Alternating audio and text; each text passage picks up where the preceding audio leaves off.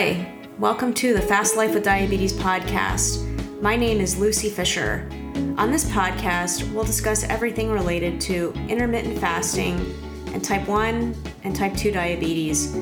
We'll share tips and tricks, and we'll reveal some of the challenges that we've all faced as we go through this journey. We'll also have some fascinating guests that will share their stories.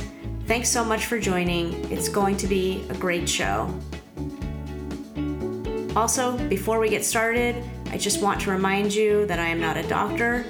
Before beginning an intermittent fasting protocol or making changes to your medication, I highly recommend that you speak to your doctor. Hi everyone, thank you so much for joining today. I'm really excited to have Mike Fitzpatrick back on the podcast. He was one of my first guests, and it's really great to catch up with him. Just as a little recap, Mike has been fasting since November 2020. When he started, he had quite a bit of weight to lose. He is now around 215, 218, give or take. So he's essentially reached where he'd like to maintain. He has type 1 diabetes, and his A1c has been great. It's been in the low fives consistently. He's also changed quite a bit with respect to his diet and exercise. He is always on the cutting edge of everything diet and exercise related, and every time I speak to him, I learn something new. He is just a wealth of information, and he really takes pride in managing his health and achieving optimal outcomes. So I hope you get a lot out of this episode. It really is great to catch up with Mike. Hey, Mike, so good to see you again. How have you been? Hey, Lucy. I've been great. So good to talk to you again. It's been a while. It's been about 9 months since we last spoke. Yeah, I'm so happy to speak to you again and get some updates. You're sort of an interesting person because you are always changing things up. You never sit still. So before we dive into all of that, I just want to recap for the audience, and I'm going to link in the show notes so the prior episode, but just as a heads up for everybody, like everything has changed for you. But you started, just as a baseline, you started intermittent fasting like in November 2020, is that right? Somewhere around there? Yep. And then your high weight was like 370, 380, thereabouts? Yeah, probably 380 plus. I stopped weighing myself when I got that big. So probably just under 400, around 380 or so. Yeah. And your type 1, you're still on Tandem Control IQ? I still take Tandem Control IQ with Dexcom G6. Okay, awesome. Yep. So when we last left it, you were doing a lot of extended fasting. You had started running. You were aggressively trying to lose weight, and you're in a totally different spot right now. Maybe you can just walk us through the last 9 or 10 months. Sure. Yeah. Well, it's been a very good 9 or 10 months for me health-wise. I like to call what I'm going through and what a lot of people that do fasting and type 1 go through is evolution, I would say. I would call it, with nutrition and diet and fasting. Right now, as of today, I'm pretty much at my goal weight. I'm at about 218, 215. So that's, 160 pounds or so. And you're tall. You're like 6'3", right? Yes, I am. I actually had a DEXA scan done, and I'm right at the body fat percentage that I want to be. I'm at about 16% or so, and a good amount of muscle. Wow. So right after we spoke in January, I think I was signed up for a 10K race. And I ended up doing that. I ended up doing that about 66 hours fasted. I just wanted to see if I could do it. A big inspiration for me was, what's his name? There's a UK doctor. I forget his name. You referenced it last time, and I can't remember either, obviously. He did. Yeah, I did talk about it last time. He did 100 miles in 5 days, completely fasted. So I wanted to see if I could do it, and I did it, no problem. My ketones were great and everything like that. But anyway, fast forward to today, I kept up the extended fasting, usually about 36 to 48 hours back to back. And then really I got to a point where, I looked at myself in the mirror and said, I am really comfortable with the way things are going now. I'm comfortable with my weight. And I started to incorporate a lot more exercise. And with the exercise came a lot more hunger. It made fasting a lot more difficult for me. So I've been doing a lot of weight training and cardio work. So these days I'm doing training 6 times a week. I do resistance training 3 times a week, and then I do 5K to 10K 3 times a week. So I'm training 6 times a week with 1 day of rest. And I've been doing 10K races. My next race is on November 6th, and I just did one a couple weeks ago. And I'm feeling fantastic. And as far as fasting is concerned, I really don't do too much extended fasting these days. It's more time-restricted eating, I call it.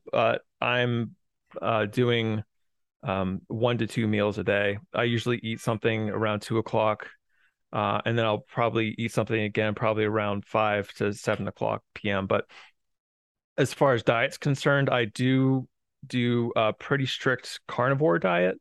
That's kind of another evolution for me, just to kind of maximize my protein. I'm getting a lot of protein, and I'm trying to eat lower fat to kind of minimize the amount of calories I'm bringing in, but maximize the amount of carbs and, or not carbs, protein, and then obviously keeping very minimum carbs. So it's been a lot over the last 9 months, but it's been a great journey. Yeah. Every time that I'm in touch with you, it's like you're trying something new and you're like really on the cutting edge of everything. And I want to ask you a question about hunger and exercise, because I wonder if it's you're hungrier now because you lost all that weight and there's just not as much body fat for your body to use for energy. Like, I wonder if it's that, or if it's you really think it's exercise, or maybe it's both. I don't know. Yeah, that's a really good question. When I started lifting pretty heavy, I would get overwhelming urges to eat protein, animal protein. And my ghrelin levels just totally spiked, like that I wasn't used to doing the extended fast. And of course I was doing fasts of like 3 to 5 days back to back. Like, it was not that it was nothing, but it was easy for me. But when I incorporated heavy exercise, my body was just telling me, you know, Mike, you gotta start upping your protein here. And my goal became less doing long extended fasts and more, trying to build back muscle and trying to get more in shape. So I do think losing weight, exercise, this might be a controversial opinion, but exercise really, to me, is not important for losing weight. To me, it's more about, keeping you healthy mentally and, I guess, body recomposition if you want to build muscle. But if you're worried the most about pounds on the scale, then I think it's really about what you put in your mouth and what comes out. So yeah, I couldn't agree with that more. And you're right, it is kind of like, because we've just been told over and over again, diet and exercise if you want to lose weight, diet and exercise, but really it's just diet. Yes. Exercise is great, like you said, for the mental aspect, but exercise, as you're saying, and I agree with you 100%, like, will make you more hungry, which is not great for weight loss. Yes. And as type 1, exercise really messes up your blood sugar most of the time, because it's so unpredictable. Yes. Can you talk about that a little bit, about how exercise has been with your blood sugar? Yep. So I think the last time we spoke, I was a 5.2 A1c. And then after that, I was 5.0. And I just retested before we got on, I was 5.3. Exercise has made it a little bit more difficult to manage my blood sugars, just because it's somewhat unpredictable what my blood sugars are going to do. Like, I'll do resistance training. Sometimes my sugars will shoot through the roof and I'll need to bolus for exercise. And other times my blood sugar will crash. And same thing with running. When I do 5Ks, 10Ks, for the first 5K, for the first half, my blood sugars will start shooting through the roof. And then as time goes on, they'll start crashing down. So it makes it a little bit harder to manage. Someone like me, I'm used to keeping my blood sugars between 80 to 110.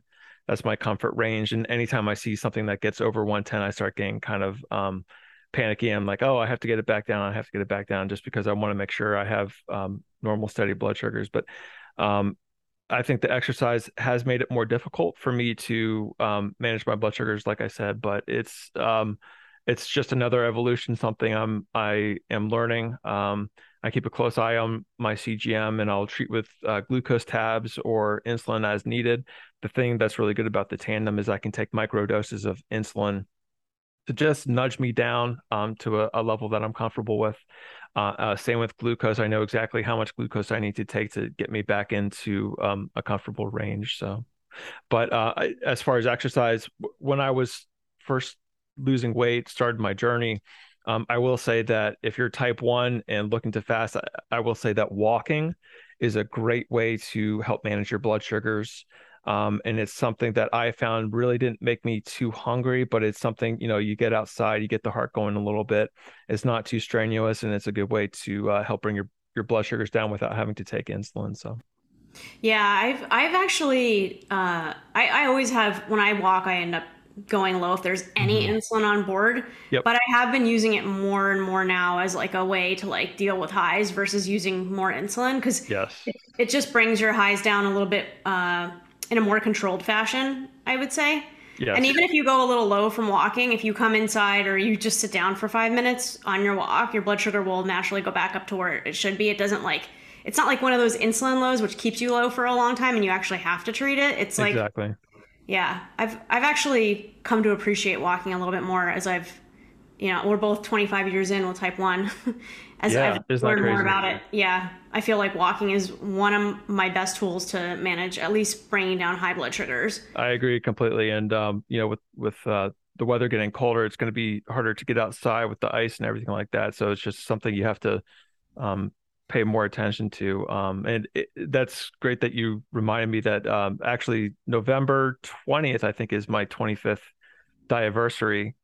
So just looking back of all the progress that I've made and everything that I've learned, there's really a lot that I'd love to share with everybody regarding, you know, type 1 and everything like that. That's why I think podcasts like yours are so great. So yeah, and you know, the podcast just keeps growing and growing. There's like a lot more listenership, and it's great. I'm getting a lot of feedback, so I know people are hearing your story and taking it in. And I know, and I am, like, every time I interact with you, I learn something new.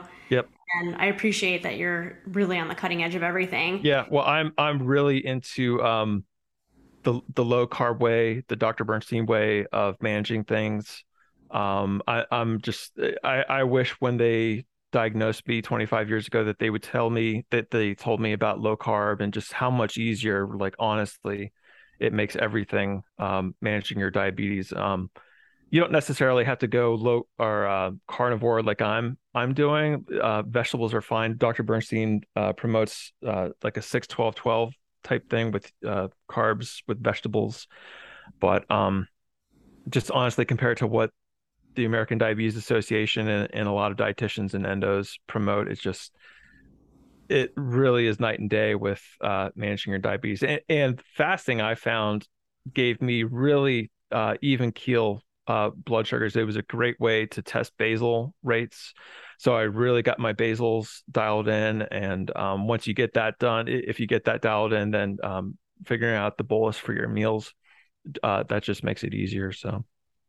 Yeah, that's a super important point. And that's one of the things I like about fasting for myself is just doing the constant basal testing. Cause I think there's a misconception that, you know, you get your basals right and then you don't have to think about them again. It's like, no, they're changing constantly. Changes all the time. Changes with the weather, changes with exercise.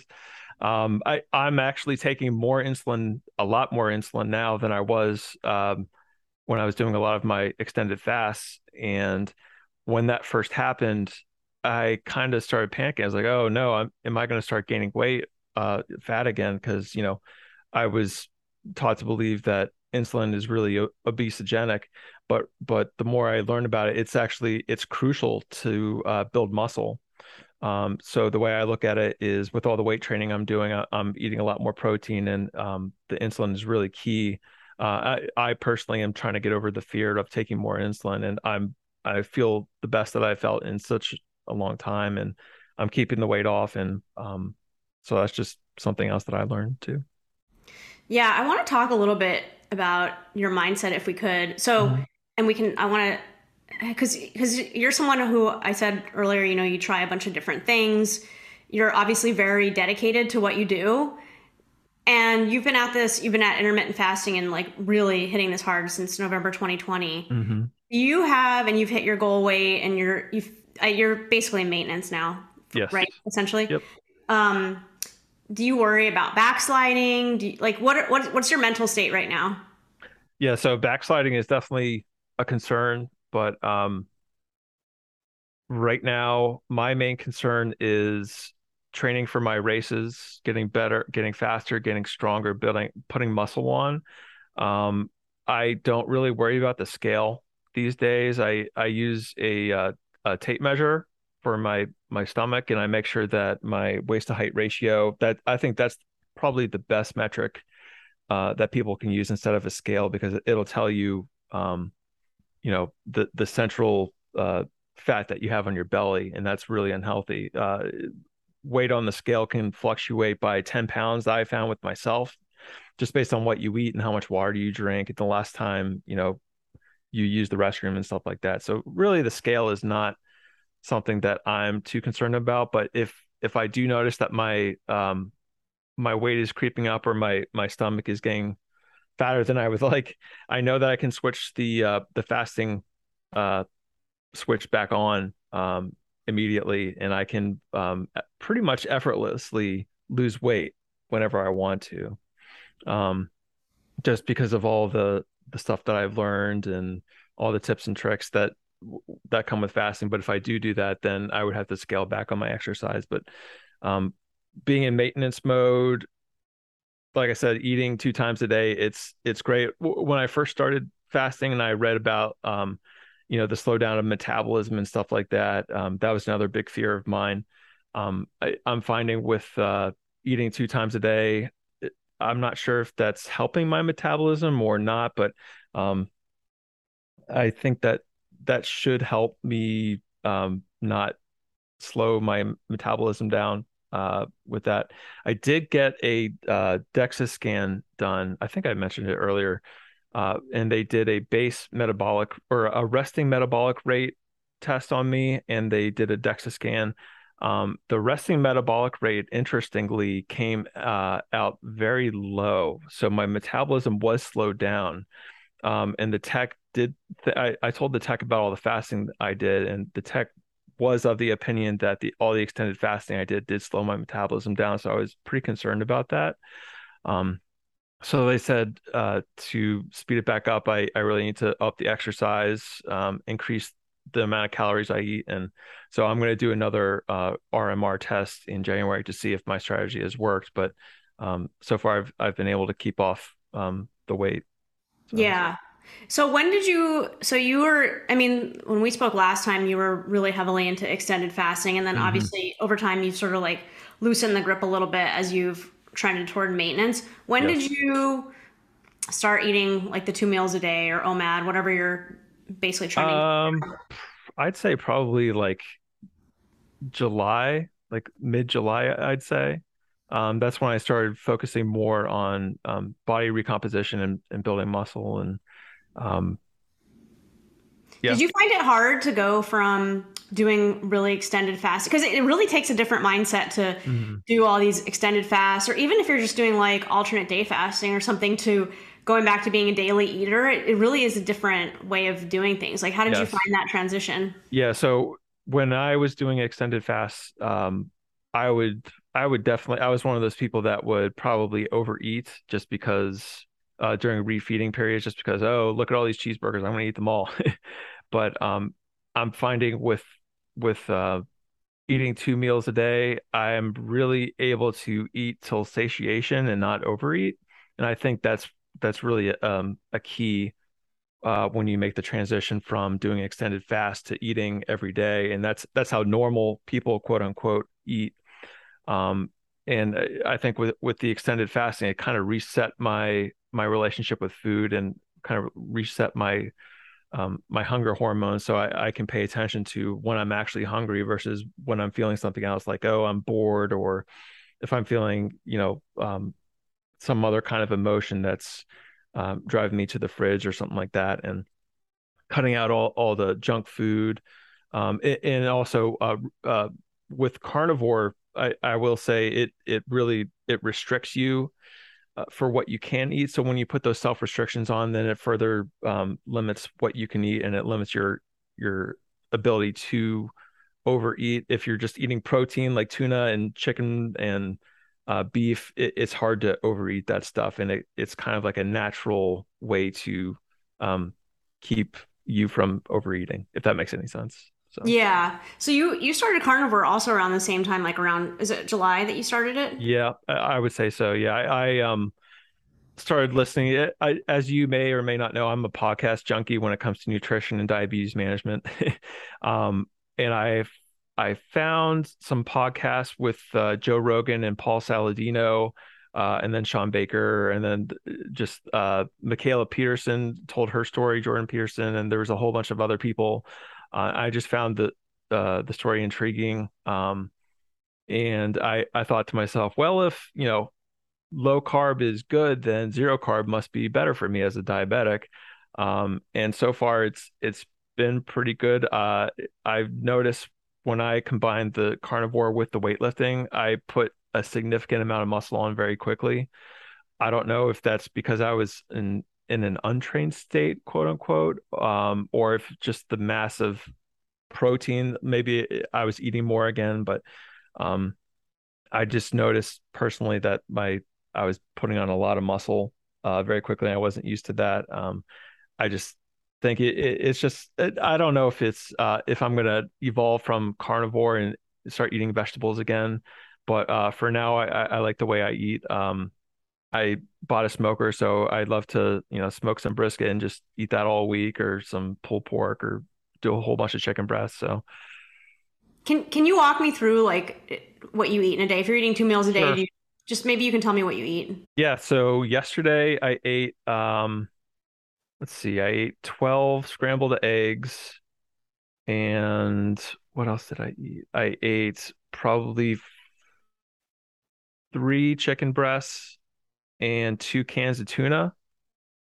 And when I eat now, I try not to add any fat to it. I try to keep it lower fat. But I just eat the protein, and I eat the fat that comes with the protein. So like if I cook eggs, maybe I'll throw in a little bit of butter, but I'm not going to put like mayonnaise or any other condiments or stuff like that.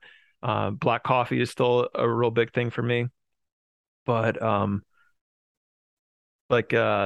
the morning, in the early afternoon, yesterday I had the eggs, and then I got hungry a little bit later and had the tuna and the chicken, and I was satiated for the rest of the night. Now I haven't eaten yet today. It's about 1:30 right now on a Friday, and I'm probably going to eat probably around 4 o'clock, 5 o'clock, something like that. I might go get a cheeseburger or something like that without the bun. But really, I eat when I'm hungry, and I don't eat when I'm not hungry. So, have you found it difficult? Okay, when you started carnivore, did you find it difficult to give up vegetables, fruit, or whatever else you were eating, or was it like pretty intuitive for you? Before I wasn't eating too many vegetables, but I was eating like spinach and salad and tomatoes and So when I made the transition to carnivore, I don't think it was too much of a stretch. I think they would call it ketovore. What I was eating was all the some of the keto garbage stuff. Like they had like keto cookies and stuff like that. That stuff's good and all, but really it's not too good for blood sugar, and in my opinion, and it's processed food. Really, carnivore is more about giving up processed food, I would think. It's kind of an elimination diet. And if you can give up the processed food and just stick with, you know, whole foods like meats and vegetables, and just stay out of the middle aisle, I think you'll go very far.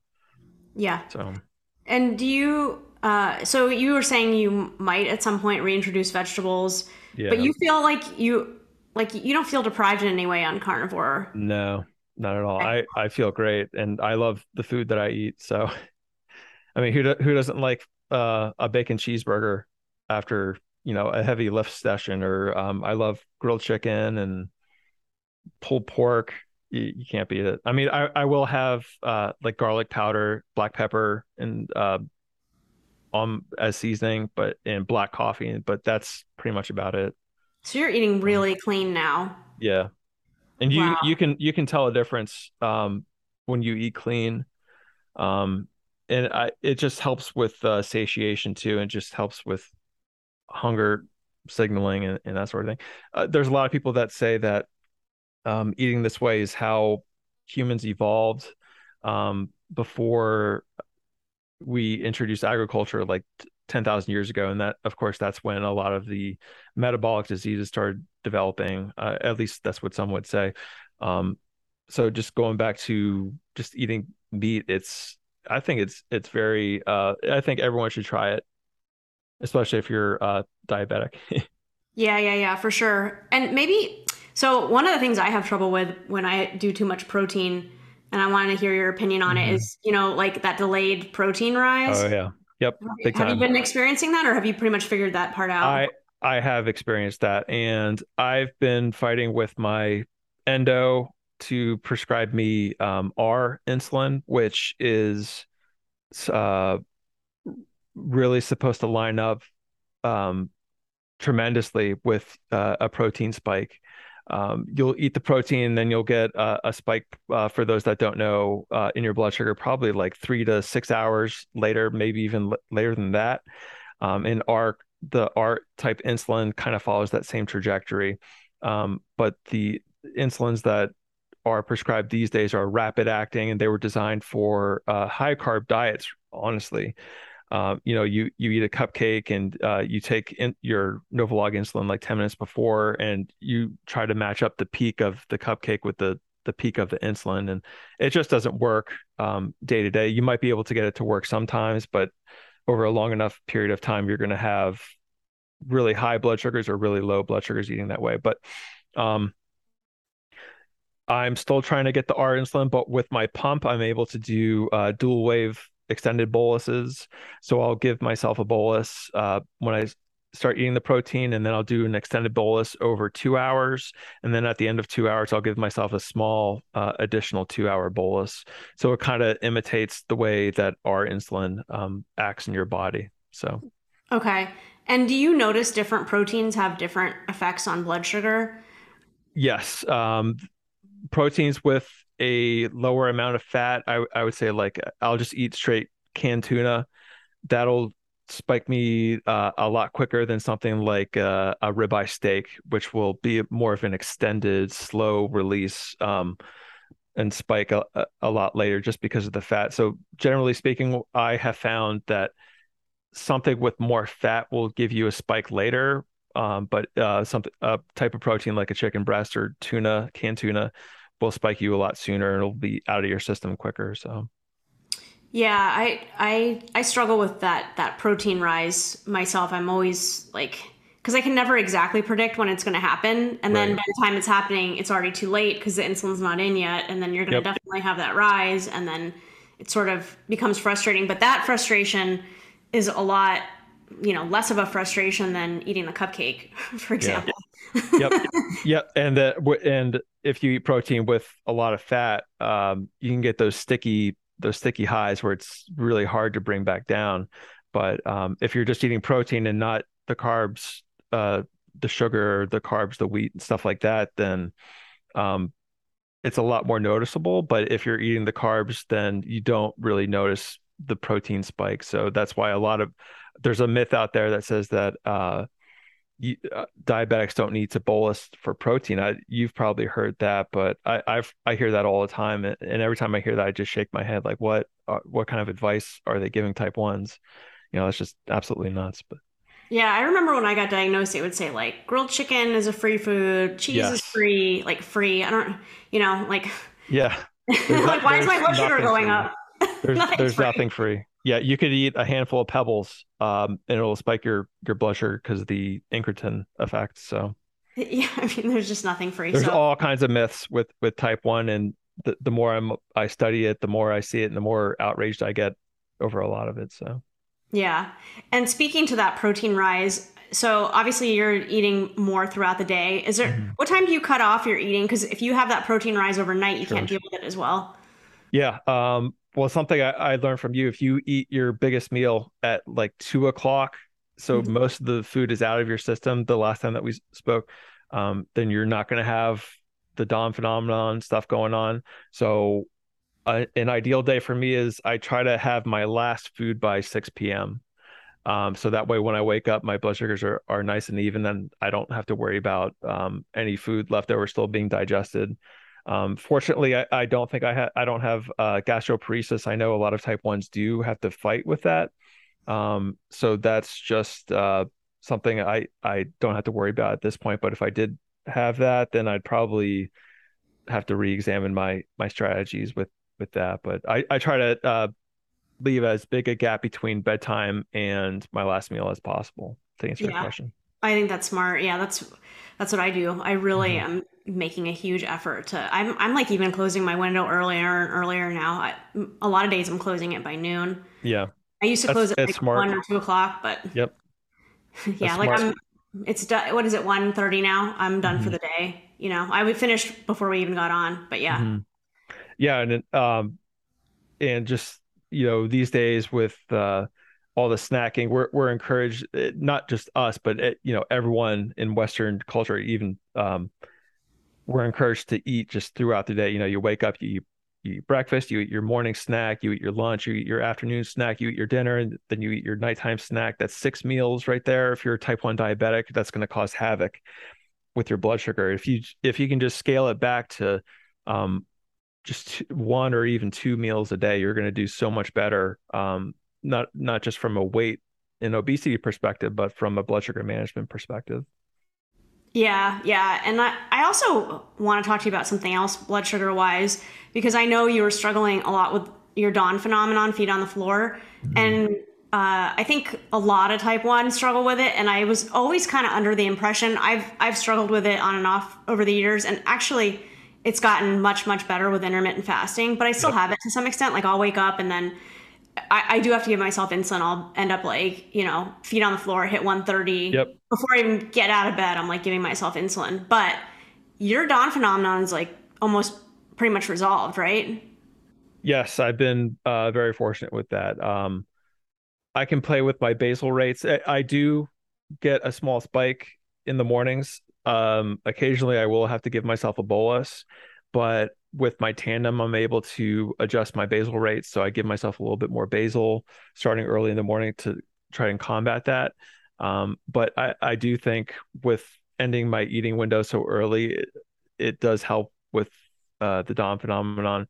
I know for those that are not on the pump, I believe Dr. Bernstein says to split your basal dose in 2 and take some basal at bedtime.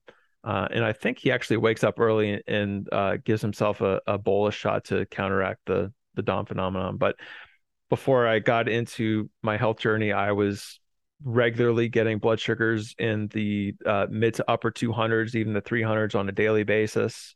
And then I'd give myself insulin and I'd crash down in the mid-morning. Then I'd overeat, treating my blood sugar, and then I'd be steady and then, you know, rinse and repeat for the next day.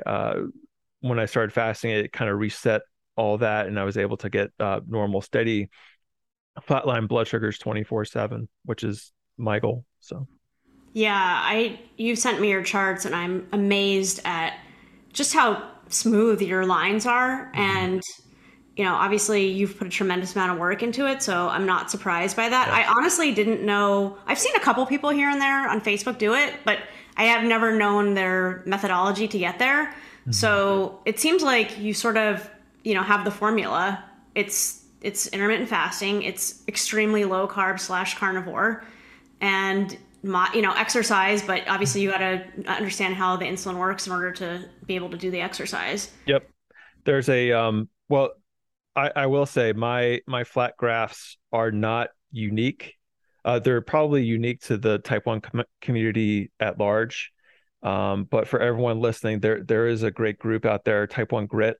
They're on Facebook. If you look them up, they talk a lot about how to get the flatline CGMs. Dr. Bernstein, I'm a huge fan of his. Get his book. He goes into that a lot.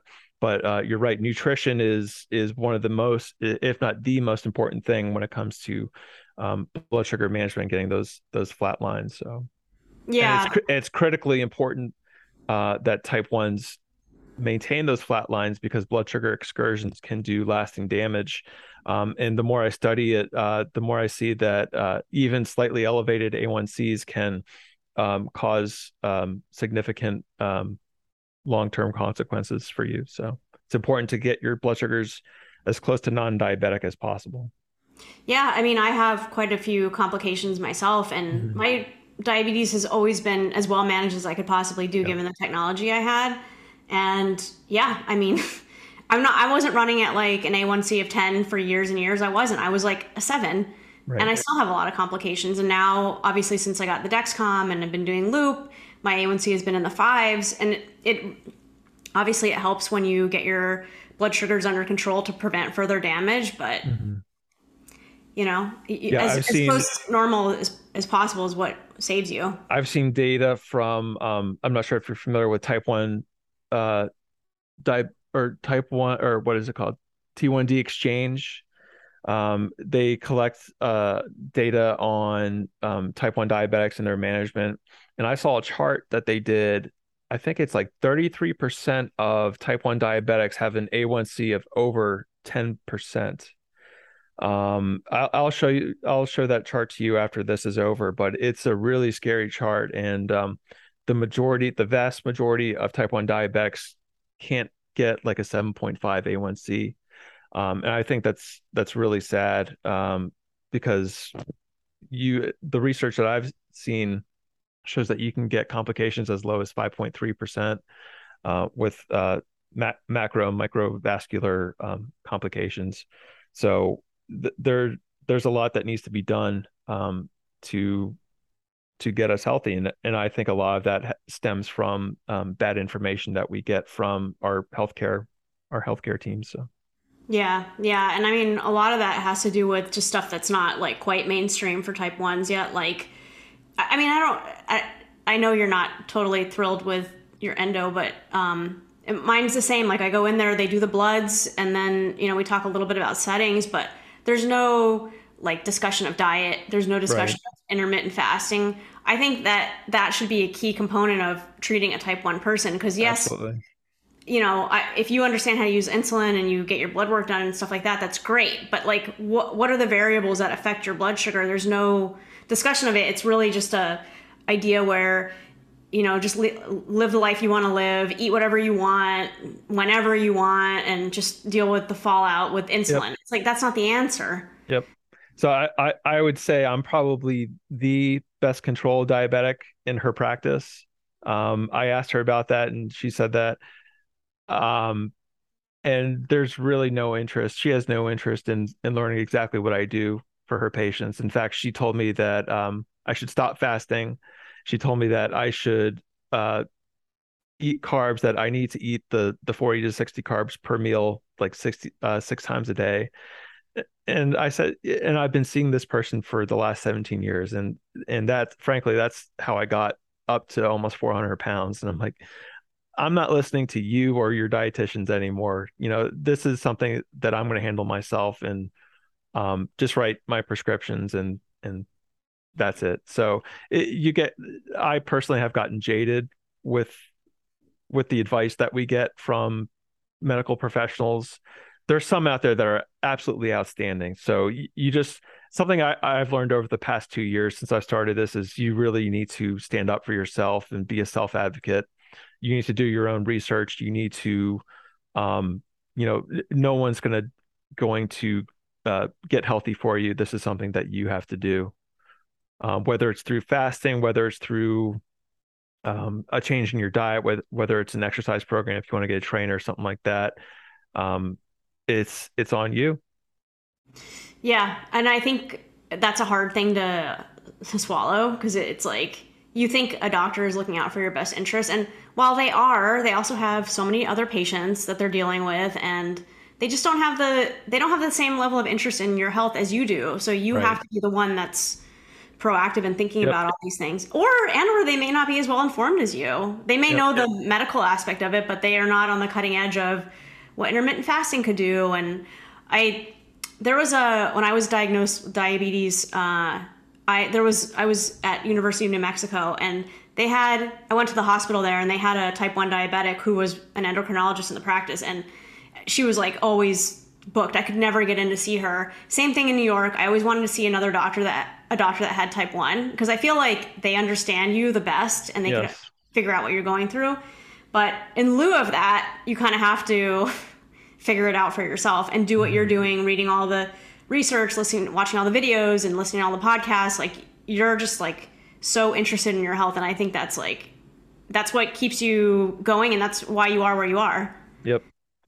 It's crucially important, not just for type 1 diabetics, but for anybody. Because, you know, type 1 diabetics and even type 2 diabetics, they'll follow the ADA guidelines. Oh, you know, I'm getting 7% A1Cs, but why am I getting all these complications? Like, I did everything they told me. And it's not until it's too late that they realize that they were given bad information. But the good news is you can reverse a lot of these complications with normalized blood sugars. And the best way to do it in my research so far is to do the low carb, take small doses of insulin with the low carb, because that will give you, you know, just bump and nudge your blood sugars to get to a normal range, instead of getting these, you know, monster hypers and hypos like I used to get. Like, I used to get constant seizure hypoglycemias. My wife would have to call, you know, fire rescue to come and revive me, and it was just a nightmare. And since I've started this health journey, I haven't had one. It's really amazing. Yeah, I mean, that's like the best non-scale victory there is, in yep. my opinion. Absolutely, she hasn't had to do that for you. I want to circle back to something else, if you don't mind, and sure. that's you mentioned keto garbage, and we were talking another time offline about how, you know, there's an opinion in the keto community, like, you know, oh, eat like keto mac and cheese and, you know, with cauliflower or whatever, or just eat a lot of heavy cream and just a very fatty, fat rich diet. Mm-hmm. But when you get to a certain point in your weight loss journey, like, you actually can't really eat that way. Otherwise you really won't lose weight anymore. Right? Like, exactly. Yep. When did you start putting that together? So like I said, my diet and nutrition, and diabetes management is an evolution, and then it's, going to evolve until the day I die. I found a doctor named Dr. Ted Naiman, and everyone should look him up. He does the PE diet. So basically his thing is, which makes a lot of sense to me, if you want to lose weight, you want to minimize, or the reason that people gain so much weight is because they are eating too much fat and too much carbs. So he advocates for a high protein, low fat, low carb diet. And Dr. Naiman, I'm sorry if I am misinterpreting what you're saying, but basically people on keto, they will lose a ton of weight, and that's awesome, but they will get to a point where they struggle and they plateau, and then they'll start regaining again. And the criticism is that they're eating too much fat or too much energy. And there's a very vigorous debate online between the high fat keto people and the low fat keto people. I tend to agree that it's an energy issue. You can gain weight from eating fat. Fat is not a free food. And that's something that I've come to realize. So yeah, I was starting to realize that myself too, because, you know, I was like transitioning more. I was in the beginning of my intermittent fasting journey, and like, you know, maybe up toward the middle, I was eating some carbs, and then I started just reducing them out to now I eat very few carbs in a day. But when I was not eating the carbs, I was like, oh, well, I can eat more cheese and heavy cream and, you know, a lot of that other stuff. I was replacing it, and I found actually I wasn't losing weight and I was gaining weight from it. And then I was like, huh, that's interesting. And then when I started taking those foods out, I mean, I eat them on occasion, but not every day now. Then the weight started coming off and staying off. But I never would have figured that out, because the common knowledge is that as long as you're not eating carbs, you're not going to gain weight, but that's right. Not actually true. Yep. And, fat will actually, affect your basal rates. So if you're eating a lot of fat, your insulin basal requirements will skyrocket, just based on the research that I've done. So, yeah. And I think that's true. And that's, you know, you and I, whether you want to consider it lucky or not, we have access to the data real time on every single thing that we do. And I can absolutely attest to that being the case. Yep. So that's why, when you see bodybuilders, when they do a cutting diet, they'll eat, you know, lean chicken and maybe some rice or something like that. They try to do low fat, or low carb. So I'm trying to go with the high protein, and moderate fat. That's kind of where I'm at right now. And then as low carb as possible. So. Yeah, no, it seems to be working out well for you. Mm-hmm. And so since you're in maintenance now and you seem to have everything pretty dialed in, what are your future health goals? You know, because obviously you're at the weight you want, you're at an A1C you want, like, is the idea to just kind of keep going as you are?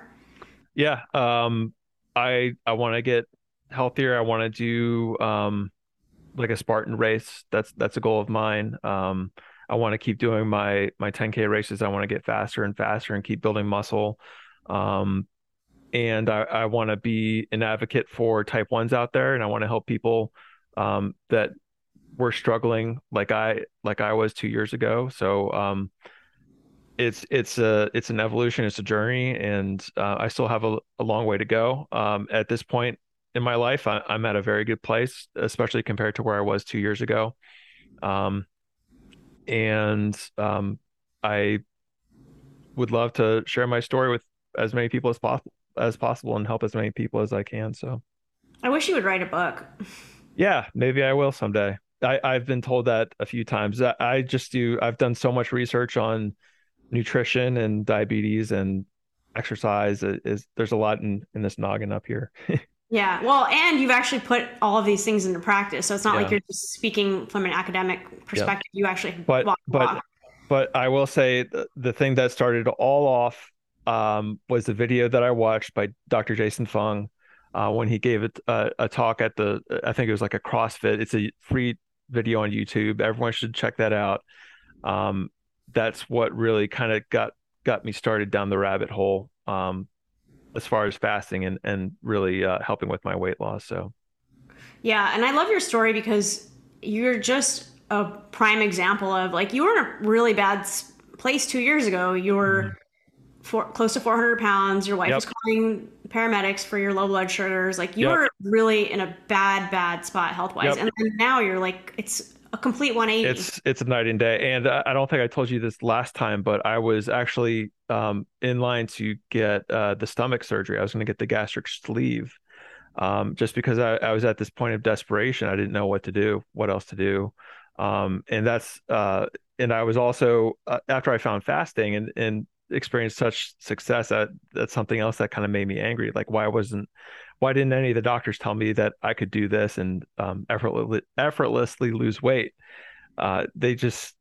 Their priorities are screwed up. The first month I did fasting, I lost, I think, 30 pounds, and I felt so much better. And it just, the weight loss without the surgery, it gets really addictive. And then when you disrupt these negative feedback loops that keep you, you know, obese and addicted to food and, you know, bad habits, when you break that cycle, that negative feedback loop cycle, and start introducing things that make you healthier, and you get addicted to the things that make you healthier, it's such a game changer. I can't explain it. It's just something that's, I think everyone has the ability to do. You just need to take the steps. And I think it starts with nutrition. If you get your nutrition right, everything else will fall into place.